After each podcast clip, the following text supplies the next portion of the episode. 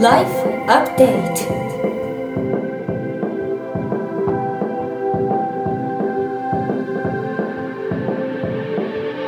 ライフアップデート Life Update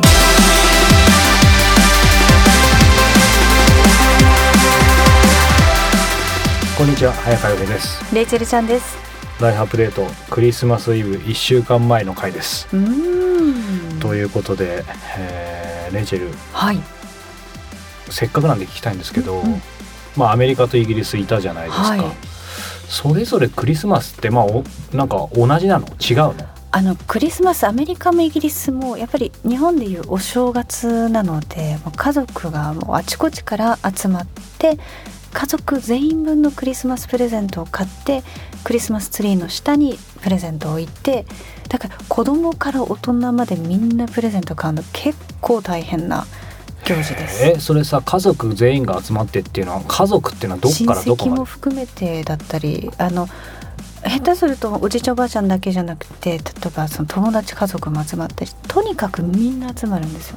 もう、まあ、10人20人とか普通なの？な感じですかへね。ー。うん。でそれこそあのクリスマスディナーですね。アメリカとイギリスだとまたあのスイーツの違いがあったりとかあのあるんですよ。スイーツの違いってどう違うんで例えばすか、ケーキではなくイギリスの場合は昔ながらのフルーツケーキで要はあのお店がもう閉まるんですよね。あのキリスト教だったりしてあの休みに入るので日持ちのするちょっとリキュールが入ったフルーツケーキとかあのそういうミンスパイみたいないろいろ出てくるんですよ。クリスマスならではの。アメリカはケーキって感じケーキもあちらは普通にいろいろクリスマスケーキとかも出てくると思いますねでもうん。昔の名残があるのはイギリスの方ですかね。どっちが個人的には好き？雰囲気とか。私はアメリカのその装飾っていうのも嫌いではないんですけどもイギリスの昔ながらのちょっと歴史も感じさせてただギラギラしてないとこも好きですね。じゃあやっぱりちょっと違うんだね。私やっぱりヨーロッパは大人になって住んでるので子供の頃のアメリカも好きですけどもイギリスの方が肌に日本に近い気がします。あそうなんだ。はいじゃあまあね、あの日英米をこう過ごしてきたうん。レイジェルとしてはどこがいいですか？3つ選ぶなら。あーやっぱり食は日本ですね。なんだかんだ言って。あそう。ただクリスマス過ごすのはイギリスとかがやっぱりあの雰囲気があるよね。やっぱりあのこの本来クリスマスの意味っていうのを思い出させてくれるのでうん。日本だとちょっと商業的なね、うん。あのイベントになってますけども本当に感謝してその例えばあのいろんな人にお世話になった方々にありがとうっていう思いをみんな今年1年一緒に健康でいられたねみたいな、うん。まあ、お正月に近いですね。うん。早川さんどどういうクリスマス？いやでもなんかねこうやっぱり学生時代とかはさ、まあ、彼女いたりいなかったりとかで、うん。まあそのどっちにしてもクリスマス感みたいのまあベタだけどそういうのをなんか楽しんでた、あもちろんもっとちっちゃい時もねあの両親とパーティーとかやっぱりなんか大人になっても自分があのどちらかというとプレゼントあげる方とかになるとあさーそっか。なんか良くも悪くもなんかもうイベントの一つみたいなな流れてる感じ。今のレイチェルのそのイギリスの話聞いてなんかまあアメリカもそうだけどなんかうん。雰囲気もそうだしなんか、えー親も大人も一緒に楽しむみたいななんかいいねそういうの。そうなんですよ。日本だとどうしてもなんかカップルのイメージで私ここ数年クリスマスが嫌いになりそうなぐらいずっとね。あの仕事に専念してたんですけどなんなんでしょうね。一人でもクリスマス感謝できてっていう日に日本もなればいいなとか、まあ、あの実家に帰ったりとかっていうね、うん。イメージがないですからね。うんそう、んもうバリバリね仕事をしてる人もいっぱいしまあなんだろう。普通にまあ冬休み前だしね。うん。え向こうは仕事とかもないの？休みにみんなクリスマスに向けて、あのはい。そうかクリスマス休暇っていうのか。そういうことになりますね。だからほとんどお正月だなのでお正月の方が逆にそんなに休まないですね。あそうだね。俺昔なんか向こうの人に聞いたら言ってたね、意外とまあなんか2日とか3日でも働いてる人いた気がした。あもう2日ぐらいからそうだ働いてね。別に三が日なんてないもんね。ないですないです。うん、ないもんね、そうですね。そうか。面白いですよね。面白い。なんか自分で料理とかあの作ったりするの？私今年クリスマスイブあの JWAVE のホリスペで9時間特番。朝9時から夕方までやるんで。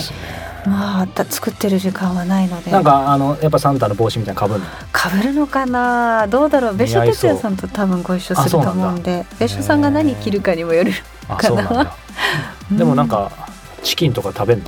あと大体9時間のホリスペの後ホリデースペシャルなんですけどその後大体打ち上げがあるんで絶対シュワシュワとなんかあるはずですよ。あそれはちょっと楽しみだね。もうそれが楽しみで9時間乗り切りますよ。生放送ですから。あそうなんだ。じゃあ皆さんぜひ、えー聞いてきてくださいね。そちらも、はい。J-WAVE と言います。FM です。よかったら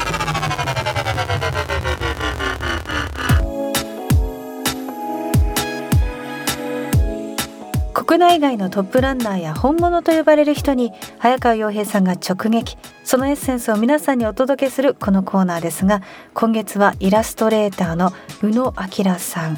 あの資生堂のセルフメイキャップブランドマジョリカマジョルカでおなじみで女性の方あこのイラスト知ってるっていう方多いかもしれないそうですですね。ね、うん。まあ、そんな宇野さん今回第3回のインタビューなんですがあの本編にもひょっとしたらお声も入ってるかもしれないですけど当日あのその宇野さんの事務所でインタビューさせていただいて実はですね奥様が宇野さんの奥様がもうマネージャーをもうされていてですねもう宇野さん全幅の信頼を置いてずっと僕もやり取りさせていただいて当日もいろいろ協力していただいたんですけどもまあ本当に宇野さん信頼しきっうんてる感じで、はい。なんか多分インタビューの中かな終わったとかもおっしゃってたけどやっぱりその彼女がいるからもうクリエイティブに専念できるみたいなことをおっしゃってたのうん。でやっぱりねその奥様の存在はすごく大きいのかなっていうことを思いつつ、まあ、振り返るといろんなトップランナーの方インタビューしてきてやっぱりその、まあ、奥様であるかもしれない、まあ、いわゆる片腕と呼ばれる人かもしれない、まあ、秘書かもしれない、うん。あのあれですけどやっぱりトップランナーにとってそのパートナーの重要性ってものすごく大きいのかなと。そうですよね、うん。やっぱりあのいくら一人で走って才能を持って先導するとしても誰かしら支える人がいた方がより発揮できますもんね。そうなんですよ。それが講師両方いれば、うん。あのもちろんその宇野さんの場合多分講師ともに奥様ってことだと思うんですけど、非常に大きいのかなっていうのはね古く古くはというかね本田宗一郎にはあの藤沢さんがいたりとね竹雄さんとか、かね。そうそうそうそう、うからなんか面白いですそうよね。なんですよ。ミュージシャンの方も私結構周りに友人多くってあの奥様がマネージャー兼いろいろ制作のバッグをお手伝いしてるって方結構多いですねです。よね。やっぱり安心でしょうね。そうですよね、やっぱりあのある方に聞いたんですけど結構あの知られてる方のシンガーの奥様が作詞をしたりして支えてるんですけど彼女も音楽やってたのに辞めたんですってでなぜですかって聞いたらこの才能を支えていこうと思う。自分の素晴らしい。才能あるけどもすごい才能を前にしたら私はこの一生か彼の才能を支えていくって。辞めたんですって音楽のそっちの。すごいな。出るすごいです。ねそれどうなんでしょう？あの早川さん的にもし両方同じ職でうん。どっちかをってなったら支えてほしいですか？それとも支えられますか？正直その場にならないと分かんないけど、うん。でもなんかその人と一緒にいたいと思ってかつ才能が冷静に相手のがあると思ったらかなとは思いますけど、うん。まあ分かんないですよねその場になったら。よく例えばサッカーも野球も本当にプロ目指してたんだけども大学ですごいやつを見て俺はプロに行けないと思ってスポーツを諦めたっていうあの方もいろんな、はいはい。あの違う職についてる方に聞くとそう聞くんです。そういう才能ってまざまざと自分もある程度のレベルに行くと分かるんでしょうね。あーでもサッカーに関しては僕も完全にそうですね。ね高校までプロ目指しておっしゃってまででやっぱり大好きだけどそこはもう諦めましたね。た多分そのある程度いいレベルまで行ったからこそそれが見えてそこまでいかないともう夢でずっと持ち続けられますもんね確かに逆に。なんでまあ逆にそこまでね走るっていうのは夢のそのね階段まず走ってみるっていうのはいいかもしれないですね。うんそうですね、でもパートナーシップ面白いですね。そうですね。そんな宇野さんのインタビューぜひお聞きください。宇野さんがその、まあ、若かりし頃、まあ、今もそうですけど、相当いろんなものを、まあ、その絵画だったり全然関係ないものを見てきてると思うんですけど、今何かを生み出す時って、その過去のそういうもののうんなんか残ってるものを使ってるのかやっぱり今も日々いろいろまあそういう意味では昔よりフットワークが重くなった分ってやっぱあるんですか、ね逆に軽くなってる部分もありますよね。うん何ですか？つまりまあアートっぽい要素の多いものを生産したいっていううん。若い時はそうですよね。はい。あの芸術って思われたいものっていうか、あったんですか？えーなんとなくありますよね。例えば、えーさっきお話した、はい。その印刷に何かが比喩的にできないかっていう、うん。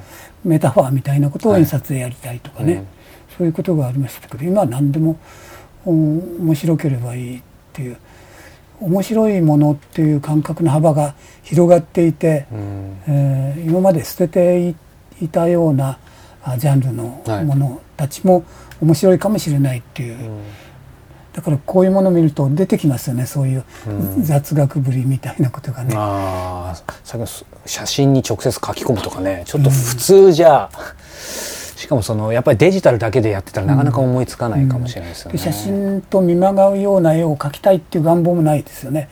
昔は、ありますよねそういうの、えー昔はありましたけどね、例えば、まあ、僕は広告をやってる頃なんかは写真と今みたいなこういうことをやるんですけど、はい。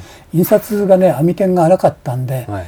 例えば新聞って網点が50点ぐらい、はい。50ぐらいだったり粗いんで平気でそのブラッシュワークが同化したんですよね。で例えばスナメ製版っていう製版のスタイルを取れば、網点でこうやってそれが同化できるっていうのがあってで写真の上に点描でもっともあの、うん。プリント模様をもっと細かく描いたりとか、うんあ違うものを置き換えたりとかっていうのが印刷60年代の印刷のプリミティブな時代だからできたこととかね、だから時代状況によって表現もきっと本能的に変わってくるんでしょううね。ん今時代状況ってありましたけどあとすみませんいくつかだけ伺いたいんですけどうん。まあその50年以上。えやっぱりその一線にご自身あんまり意識されてないかもしれないけどやっぱり僕らが見ると当然その第一線でずっとそこに立たれてると思うんですけどその50年間こうずっとややり続けそこに立ち続けられたっていうのはなぜだと思います、やっぱり途中でそそこから降りる人も当然いたりするわけで、多分その下ろされない快感っていうのが比較的ずっと持続してるっていうかね。下ろされない快感、うん。だからそこのトップにいる感覚はなくて、うん。僕のやりやりたいっていうか僕の体質っていうのはどっかアウトサイダーみたいなところにい。るような気がするんですね。でそういうものがまた好きだし、うん。だから一流の都会的な存在っていうんではなくて構わないっていうのがあるから。あそうなんですか、ええでも一流の都会的な存在ですけど僕から見ると、何でもいいという。何でもいい。なんかそそうするとなんだろうな何でもいいって言葉だけど例えばこだこだわりがないこだわらないっていう感じも受けますけど、でも絶対こだわってる部分もあるわけですよね。そこって何なんでしょう？絶対ここだけは逆に外せないみたいなご自身の中での、さっきの美学じゃないけど。まあ言わない方がいいんだけど。言ってください。その一流っぽい人物になりたいようななりたくないようなちょっと下手っぽいところがあある存在っていうのもいいかなっていう気はしてますよねじゃあ。今も当然言われるでしょうけどもう宇野大先生みたいな感じであり続けるみたいなちょっと嫌だみたいなのもあるんですか？僕に会った人はあんまり先生って言ってこないですよね。先生って言われない方が好きですけどね。えでもやっぱりあんまだから言われない方がっていうのはあるわけですよね。なんでしょうそういうちょちょっとスルスル抜けていくみたいなあ天の弱じゃないですけど。そうですうね。ん。なんかその辺があるんですかね。なんかリスナーの方からこんな質問をいただいててその方ちょうど30代なんですけど、30歳前後というか、まあ、30代のご自身と今の自分で、まあ、変わったもの変わんないものってうん。何かあるとしたら何でしょ30代は結構その時代的であろうとしていたう、うん時期かもしれないですね。だからまああんまり意識はしてないけど越野純子さんとか、そういう連中、だその連中にとっても青春だって。はい。えー、純ちゃんによって僕は芸の人たち割合知り合ったけど女そういう装もして。その1回だけですけどね。そういうことがあって、はい。でも、まあ、デザインの仕事僕はその広告をマックスファクターの広告をやってたんだけど、はい。まあ時代的であろうとはしてたんだと思いますよね、うん。だから時代というものをそのデータによって覚えるんではなくて、はい。なんとなく感覚として分かってる人間になりたいっていうのがあって、今はそれがないですよね、うん。もっと変則的な存在でもいいし、うん一点一点書いたものを面白がってくれれば、うん存在としてあのアクチュアルなそ人っていうふうに言われなくてもいいっていう、うん当時言われるのは嬉しかったですよね。うんなんかよよりアーティスティックにちょっとなってきてるってところあるんですかね。うんお話伺うとやっぱりそっでしょうちかね。なとは思うんですけど。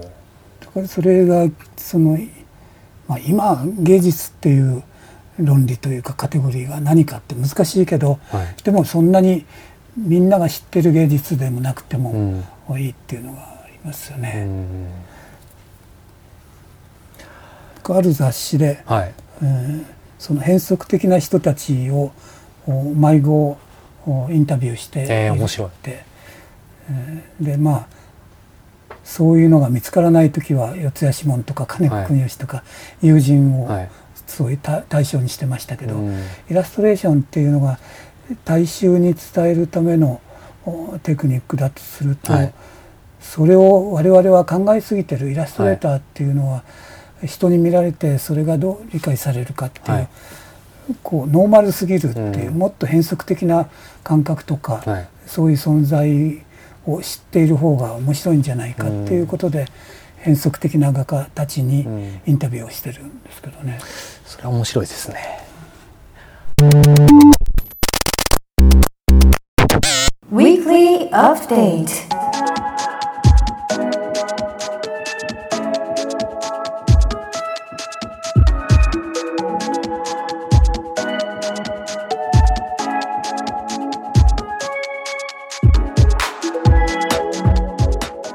Weekly Update このコーナーではプロインタビュアーの早川さんが実際に体験した人生をアップデートしてくれるものやことをお届けします。今週は何ですか？今週はですね抽象的です、うん。なんだろえー外かける体を動かす。ううん。掛け算ですね。はい。ということですね何が言いたいかというとですね、はい。あのーまあ、僕結構頭良くないんですがいやいや良くないんです。うん。良くないんですが、うん。やっぱ使いすぎて、はい。ものすごく疲れることが多かったんですね、もうそれは起業して10年特にここ数年すごくもうクタクタでやっぱりそれこそねあの昔あんまり寝た気がしないとか、うん。まあいろんなことあってでも睡眠の検査受けても、まあ、別に異常ないみたいな感じで,、うん。ですね。ただやっぱりずっと言われてたのがこの番組でもねあの最近走ってるなんて言いましたけど、まあ、やっぱり体を動かすとかすごくいいってまあ当たり前の話ですけど、でもなんかふ腑に落ちてなくてで先月かな？先月もちょうど話しましたけどそのアイスランド行くプラスあの村上春樹さんのあの走るうん。エッセイ読んでからですねなんか本当に完全にぬ抜けた感じが抜けたっていうかなんかどっかどっかその頭使いすぎて線が詰まってたものがなんか穴開いてプシュって抜けたみたいな感じで。ブロックが外れたような感じですか？なのでなんかストレスとかがかなり軽減されてですね。で、まあ、何がお伝えしたいかっていうとやっぱりまあ物理的でも精神的でもいいんですけどやっぱり何かこもってる時ってうん。やっぱり苦しくなるのでいわゆるまあ体を動かすという、まあ、2つですよね、うん。まずその中にこもってる時は外出てみる。それはまあ物理的でもいいと思うんですよ、うん。僕お覚えてるのがこれをきっかけに思い出したんですけど15年ぐらい前に編集プロダクションで働いてる時にいつもこう毎週金曜日にですね金曜日の夜も9時10時ぐらいにその、都内の編集プロダクション勤めてたんですけど仕事が投げ込まれると。うん。で早川君これ月曜の朝一に開けてくれればいいからって言われていいから。それ土日やれってことじゃんみたいな、うん。まあまあ鍛えてもらったんですけどその時にもう当然しもう僕もまだ当時245だったからもうめちゃめちゃ働いてもう何十本も締め切りあるみたいなライター時代に、うん。でするともうテンパるじゃないですか。であもう俺もう終わるわみたいに、うん。しかも金曜の夜ってちょっとへこむじゃないですか、うんみんなねそうそうそうそう。外でそういう時にあの一回まだ終電まで時間あったんでいつも終電で帰るみたいなもしくは泊まるみたいな感じだったんですけど、終電まで時間あったんで待てよと。ここでこの土日をこう暗い気持ちで過ごすのももったいないしすぐ結構こう視野がやっぱそういう時狭くなるじゃないですか。だからまあとにかく外出ようと一回、うん。で普通にそのプロダクションの外出るとですねやっぱり意外とあれ大したことないなとか、うんうんなんか冷静になる自分がいてだからまず外に出るっていうのは非常に重要なのかなって思ったんですけどなんかレイチェル思うとこあります？私はあの10月と11月の前半がもう本当に売れっ子アイドル並みのスケジュールで現場が5つぐらい続いたり1日も休みがなかったりしてかなりあの濃かったんですけどやっぱりあの山積みになってる仕事を一見なんとなく捉えるとうわっと押し寄せてくるんだけども一つ一つ目の前にあるものを着実にこなすのとあとは物理的に休むとかリフレッシュする時間がないのでその時は次の現場次の現場次ってなるんでその現場の本番を楽しむようにしたんです。ああなるほどね。プレッシャーで逆にこの前の例えば総理だったり総理夫人も出席とかいろんな著名人が集まるイベントの司会を担当させていただいた時英語と日本語。日本語だけでも緊張する現場なんです。さらに英語で緊張するの？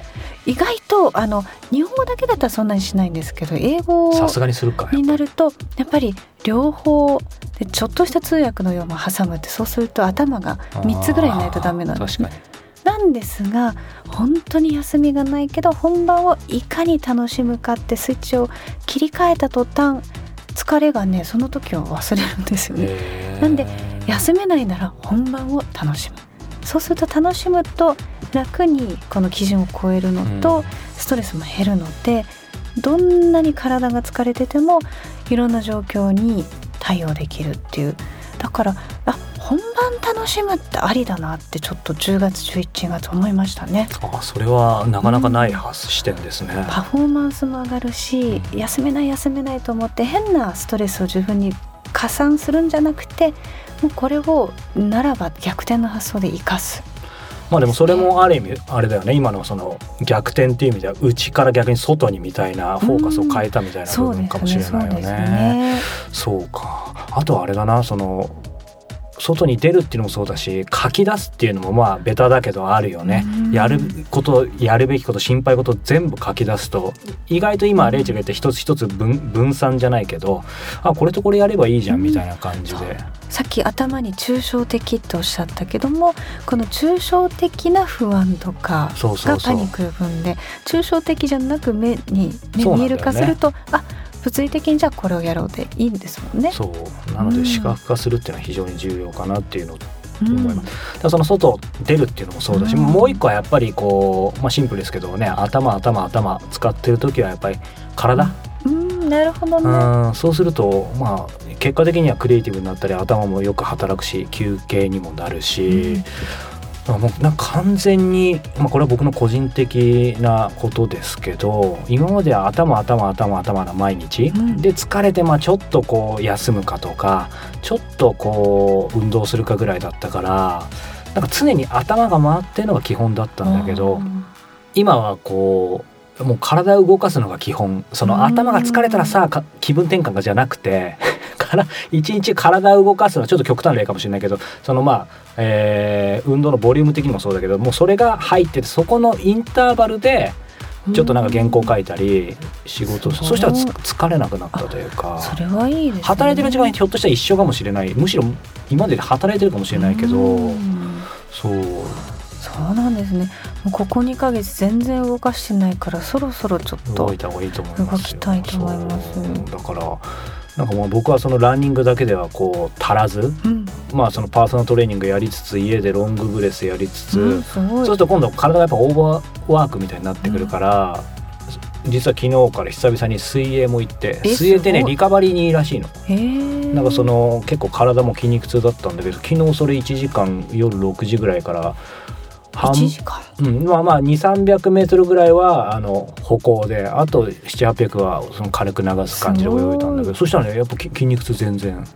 すごいですね。いい循環ですね。そうなんですよ。もねマインドと体と。そうそう。だからまあねあの人それぞれだし別に無理やりあの運動しなさいって話ではないんですけどやっぱりその内に向かってるとか頭とか、うん。まあ内かける頭になってる人は、まあ、外かける体とかう。んなるほどねなんかそういう逆にするってやっぱ大事かなっていうのは思いました。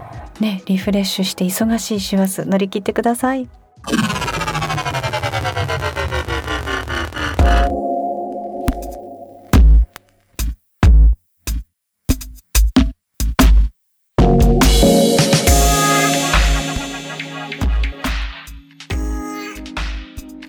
さあ、えーお腹空きましたね。つきましたね。うん。お腹さこれ人によると思うんだけど今空きましたねって言ってるんだけど俺多分このまま今日夜自分のあのイベントがあるんですけど、あのもう今実はこれ14時ぐらいなんですけどリアルタイムで。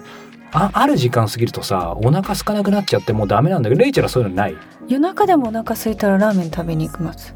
じゃあもうなんかそのお腹すくのが通り越すっていうのはないの？それかもう一回来るとか。あ通り越しつつもでも食べます。ねまたそれが蘇ってくるのでその通り越すっていうよりもお腹が鳴らなくなるだけでずっとお腹は空いてます。あそうなんだ。はい。逆にレイチェルお腹空かなくなったらちょっと心配だね。いやでも本当にお腹空きすぎて起きることがある。あそれないですか？